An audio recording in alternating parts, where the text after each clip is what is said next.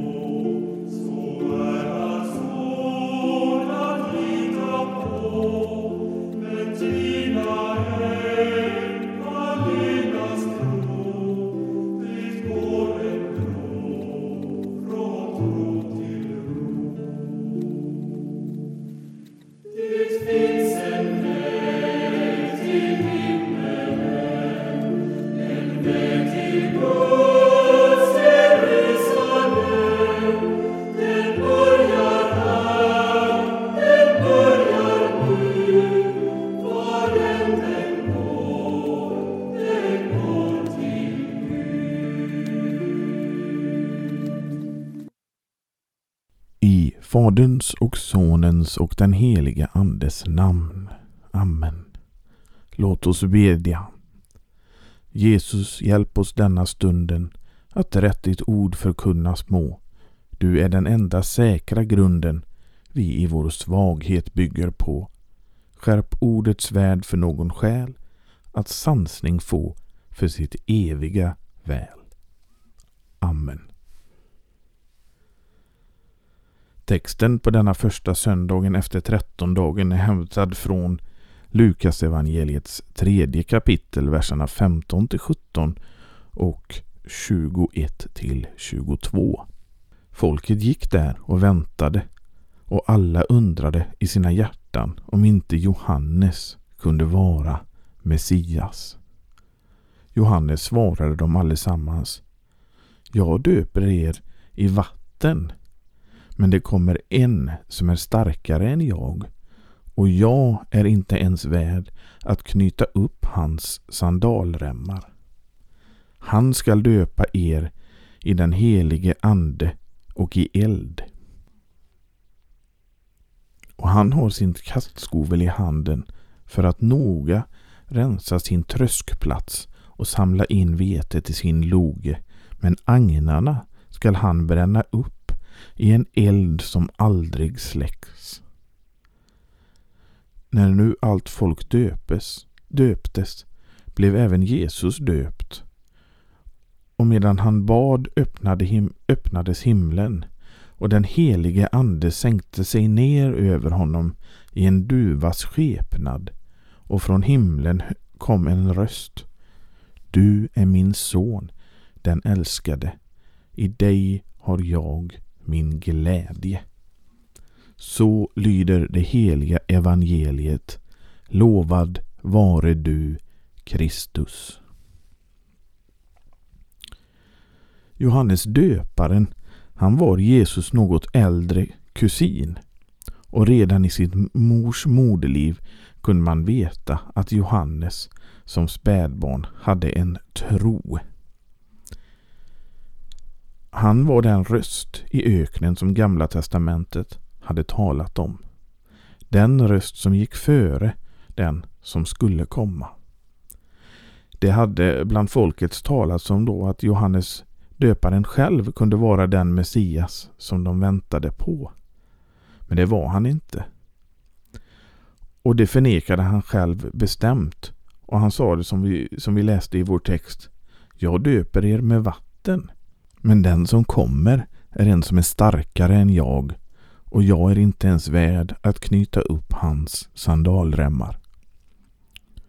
Han skall döpa er i helig ande och eld. Och den han talade om var självfallet sin kusin Jesus. Och Jesus kom till Johannes, stod där mitt ibland sitt folks syndare och bad om att få bli döpt. Men eh, Johannes han var minst sagt tveksam och tyckte att det var Jesus som skulle döpa honom istället. Men Jesus ville bli döpt av Johannes och han gav med sig.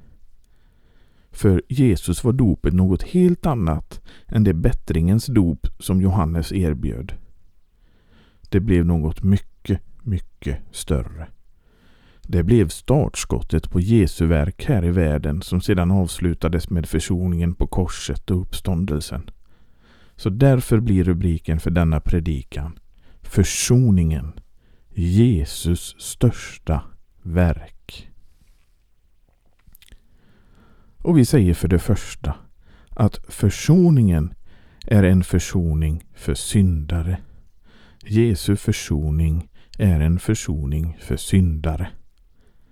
Redan innan Gud skapade världen så visste han att den förnämsta av sina skapelser, människan, skulle falla i synd och i och med det skulle livet här på jorden inte bli som det egentligen var tänkt. Gud skapade först Adam och sedan av Adams revben Eva, en man och en kvinna. Deras tillvaro var från början ljuvlig och de saknade ingenting. Det fanns gott om mat och de kunde äta och de levde i harmoni med de vilda djuren. Men det fanns ett träd, kunskapens träd, vars frukt Gud hade förbjudit dem att äta. Men ormen, den vi kallar Satan eller djävulen, kom och frestade Eva att hon till slut åt av frukten och sedan lurade Adam att också äta. Ormen tände upp begäret hos Eva och det gjorde att hon åt av frukten. Det var alltså inte själva handlingen som synden började utan det var i begäret, det som tändes i hennes hjärta. När begäret tändes i hennes hjärta fick hon en fientlig inställning till Gud och ville ta hans plats. För det är ju just det som synden gör med människan. Hon får en fientlig inställning till Gud och hans bud. Människan kan inte av egen kraft följa Guds vilja och bud.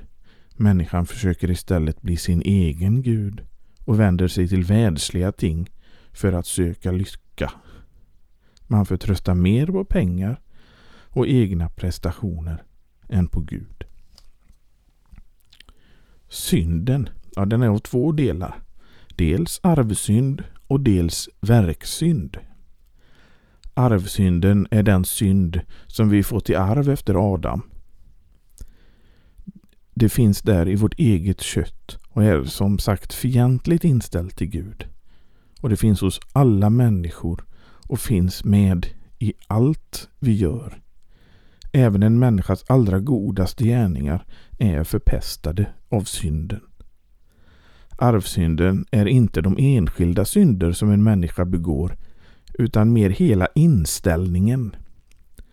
Istället för att vara vänd mot Gud är man vänd mot sig själv i egen rättfärdighet och högmod. Arvsynden är aldrig vilande utan finns alltid där som en permanent skada och det är inte så att man genom Guds ord blir omvänd så blir bara den skadan värre och värre. Verksynden, ja det är den dagliga synden som vi människor begår och är ett resultat av arvsynden. Det är mycket lättare för en ung person att bli omvänd än vad det är för en äldre. Det sitter hårdare och djupare hos en äldre person vilket gör att det är svårare för henne att komma till tro. För den som skjuter upp sin omvändelse genom att inte bruka Guds ord, det vill säga att man varje dag läser i sin bibel eller lyssnar till en sådan predikan som stämmer överens med bibeln, blir det bara svårare och svårare. Det är särskilt viktigt att man lyssnar till en sådan predikan som stämmer överens med bibeln. För idag finns det så många som inte predikar Guds ord utan istället predikar människors ord. De predikar inte om Jesus som en försonare och förlossare utan som en moralisk förebild för vad de tycker är gott och som stämmer in med denna tidens trender. Dessa personer gör våld på Guds ord och är inga rätta lärare. Man ska heller inte lyssna till några kvinnliga präster då Guds ord förbjuder dem att undervisa i just Guds ord och de äger således inte heller Guds kallelse till ordets ämbete. Därför, kära lyssnare, skjut inte upp din omvändelse och tro att det kommer ordna sig i framtiden. Du vet inte när din sista stund är kommen eller för den delen när Jesus kommer tillbaka. Då nådatiden är över, ja då är det för sent. För det finns verkligen ett för sent. För det kommer verkligen bli så att människor går evigt förlorade. Detta kan vi läsa i vår text när Johannes berättar om att agnarna kommer att kastas i en evig eld. Jesus kommer att rensa på sin skördeplats och skilja de rättfärdiga från de orättfärdiga. Börja därför bruka Guds ord idag och lyssna till en sådan förkunnelse som syftar till att föra själar till frälsning genom Jesus Kristus. Gud beslöt redan innan världens skapelse att han skulle sända sin enfödde son för att försona världens synder. Detta underbara löfte gav han direkt efter att människan fallit i synd. Tänk vilken nådig Gud vi har som direkt efter människans fallit i synd kommer med löftet om upprättelse och frälsning. Vi säger för det andra att Jesu försoning är en försoning för dig. Jesu försoning är en försoning för dig. När Jesus offrade sig på korset och led en oskyldig död så gjorde han det för dig för just dig. Han tog på sig hela det syndastraff som vi människor hade gjort oss förtjänta av. För vi människor förtjänar inget annat än straff för att vi bryter dagligen och rikligen mot Guds bud och befallningar. Gud är rättfärdig och kan inte låta synden vara ostraffad. Men Gud älskar också oss människor och vill oss väl. Han vill att alla människor ska bli frälsta och därmed slippa straff. Ty så älskade Gud världen att han gav sin enfödde son för att den som tror på honom inte ska gå förlorad utan ha evigt liv. Så lyder det som brukar kallas Lilla Bibeln. Den som tror på Jesus går inte förlorad utan får ett evigt liv tillsammans med honom. Men den som inte tror får sitt straff och går evigt förlorad. Det är inte heller så att djävulen frestade Adam och Eva och sedan var inaktiv här i världen. På alla möjliga vis försöker han få oss människor att tvivla han försöker intala människor att inte behövde Jesus dö, för Gud är så god och att han skulle nog inte utmätta något straff i vilket fall. Eller att vi är så usla att Jesu försoning inte gäller oss. Han försöker också få oss förlita på egna prestationer. Att vi människor skulle ha något att erbjuda Gud för att kunna bli frälsta. Allt detta är fel. Vi ska istället närma oss Gud i vad som heter Andens fattigdom. Med det menas att vi ska närma oss Gud, inte med något eget, utan att vi fullt ut förtröstar på Jesus. Saliga är de som är fattiga i anden, dem tillhör himmelriket. Det är i andens fattigdom som trons tänd, tron tänds och man blir omvänd. Från att tidigare varit vänd mot sig själv, världen och djävulen blir man istället vänd till Jesus och hans rättfärdighet. Då tar Guds helige ande plats i människans hjärta och börjar där utföra sitt verk och man blir född på nytt. Ibland kan det vara svårt för oss människor att tro att, för att försoningen gäller just mig. Men Jesus känner oss bättre än vad vi själva gör. Och han vet hur det är att vara människa. Ty vi har inte en överste präst som ej kan ha medlidande med våra svagheter, utan en som blev frestad i allt, liksom vi, men utan synd, skriver Hebreerbrevets författare. När Jesus var här på jorden avstod han oftast från att använda sina gudomliga egenskaper. I sin mänskliga natur var han precis som en av oss, förutom då att han var fri från synd. Han var törstig, hungrig, trött, arg och kände smärta, precis som alla andra människor. Tänk vilken tröst att vi har en frälsare som vet vilka svårigheter vi kan gå igenom. Men ändå finns det många som har svårt att tro och då finns nådemedlen där som en hjälp att tro. Att man som jag nämnde innan brukar Guds ord men också dopet och nattvarden. Att man faller tillbaka på sitt dop och vet man att, att man i dopet blev ett Guds barn och en del i hans gemenskap. Att man som Guds barn får känna hans faderliga omsorg och vet att man döpts in i det namn som tillhör Fadern, Sonen och den helige Ande. Men också att man går till nattvarden och när prästen säger att det är för dig utgivet eller utgjutet tror på att det är just för mig utgivet. Att man tror att Jesus dog på korset bara för mig. Som om jag vore den ende. För så är det. Att man ska tro att Jesus har gjort detta för mig som om jag vore den enda han gjorde det för. Då hjälper Guds ande som har sin boning i den omvända människans hjärta. Den hjälper till att stärka tron. För det är inte så att människan kan tro på Jesus med sina egna krafter. Nej, det är bara Guds ande som kan skapa tro hos en människa.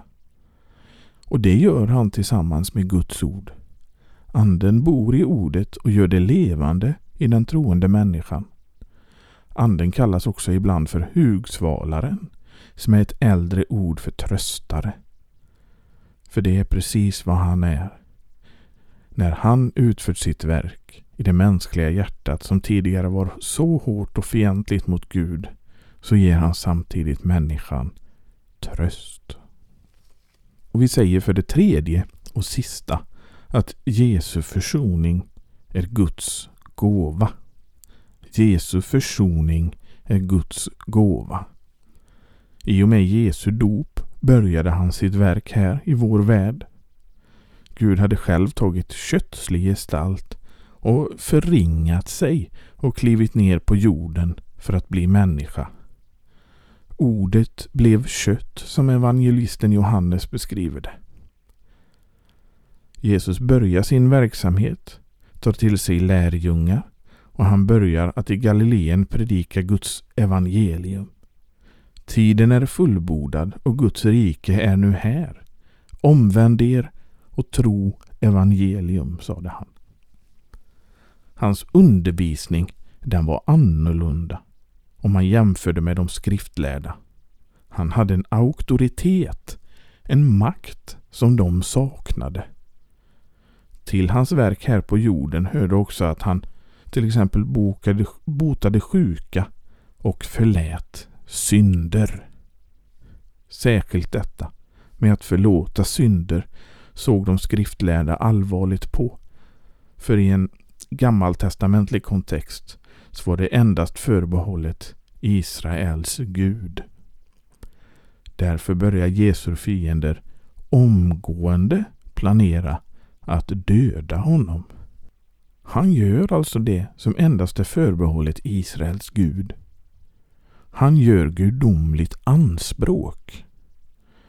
Fariseer och andra skriftlärda försöker ständigt att klämma åt honom på olika vis och anklagar honom för att härda. Jesus, han visste redan vilken väg han skulle vandra. Det var mot Jerusalem och det var mot Golgata. Ingen annan kunde försona människornas synd förutom Jesus. För det är den där påsken i Jerusalem för snart 2000 år sedan som Jesus verk här på jorden tar slut. Och det är inte så att Jesus i och med sin himmelsfärd är inaktiv här på jorden. Tvärtom. Men det verk han kom för att uträtta var fullbordat. Han blev fängslad och slagen och till slut hamnade han jämte två rövare upphängd på ett kors. Han led en oskyldig död och tog på sig det straff vi gjort oss förtjänta av. Han har gått in i vårt ställe och försonade världen med Gud. Hur kan vi nu ta del av denna försoning? Ja, det är endast genom att tro på Jesus och hans försoning. Den som tror på honom har inget att frukta. För när Fadern ser på honom ser han bara Jesus och kan säga Du är min son, den älskade. I dig har jag min glädje. Amen. Låt oss be den bön som Jesus själv har lärt oss. Fader vår som är i himmelen. Helgat var det ditt namn tillkommer ditt rike. Ske din vilja så som i himmelen, så och på jorden. Vårt dagliga bröd giv oss idag och förlåt oss våra skulder, liksom vi har förlåtit dem som oss skyldiga äro. Och inled oss icke i frestelse, utan fräls oss ifrån ondo. Ty riket är ditt och makten och härligheten i evighet. Amen. Ja, vi säger nu tack till Kristoffer Helle som har lett Kyrkliga Förbundets första veckoandakt detta år, 2022. Och nu går vi vidare med att ska få lyssna till en psalm också här som avslutning på vårt program. Och den kommer att bli på norska. Det är så att salmen 650 i psalmboken ”Jesus det renaste”, ja, den är ju på norska, men så i det nya tillägget som kom här med psalmer från 700 till 800, som är i de nya psalmböckerna, när den nya evangelieboken kom. I eh, den salmen är den på svenska, ”Jesus det skönaste” heter den då. Och har du lite svårt med Eh, med eh, norskan, så slå gärna upp psalmboken då på sidan eh, 700, eller nummer 715, så kan du följa med när Kristina Insen nu kommer att sjunga denna psalm för oss på norska, Jesus der Eneste.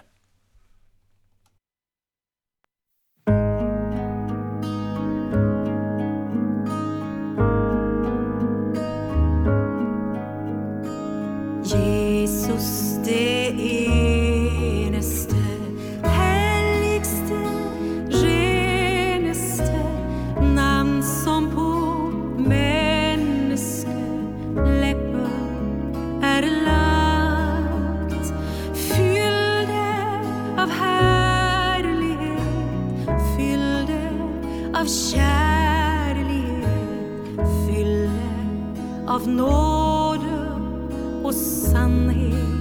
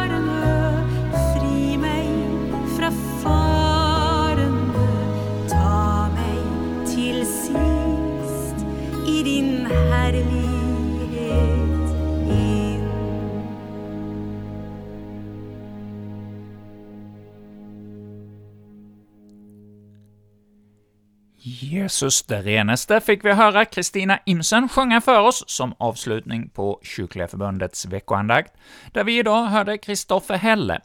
Och i nästa vecka så hälsar vi från Kyrkliga Förbundet er alla hjärtligt välkomna till en ny veckoandakt, och då kommer vi, om allt går som det är planerat, att få höra en andakt av Jan-Erik Appell från Kristianstad, som då kommer att leda vår betraktelse här i radion. Så på återhörande till er alla. Och är det så att ni som lyssnare inte har möjlighet att lyssna till programmet när det sänds här i Växjö närradio på 102,4 MHz på onsdagskvällar, eller i Borås närradio, där andakten sänds både på fredagskvällen klockan 19.30 och på eh, eh, lördags eftermiddagen 14.30 med repris då alltså. Och eh, har ni inte möjlighet att lyssna till någon av dessa tider på dessa stationer, eller bor någon en helt annanstans, eller vet någon som ni kan tänka er skulle vilja höra de här andakterna, men inte bor i Borås eller i Växjö, då finns ju möjligheten på vår hemsida, kyrkligaförbundet.se. Där kan ni, när ni själva vill, lyssna till alla våra andakter när det passar er själva. Så välkomna in på Kyrkliga Förbundets hemsida, säger jag, som heter Erik Olsson och är programledare för veckoandakten, och som nu vill säga tack till er alla för att ni har varit med och lyssnat till oss denna gång, och önskar er nu Guds rika välsignelse och en god fortsättning på den här kvällen och helgen som nu ligger framför oss. God kväll, säger jag nu.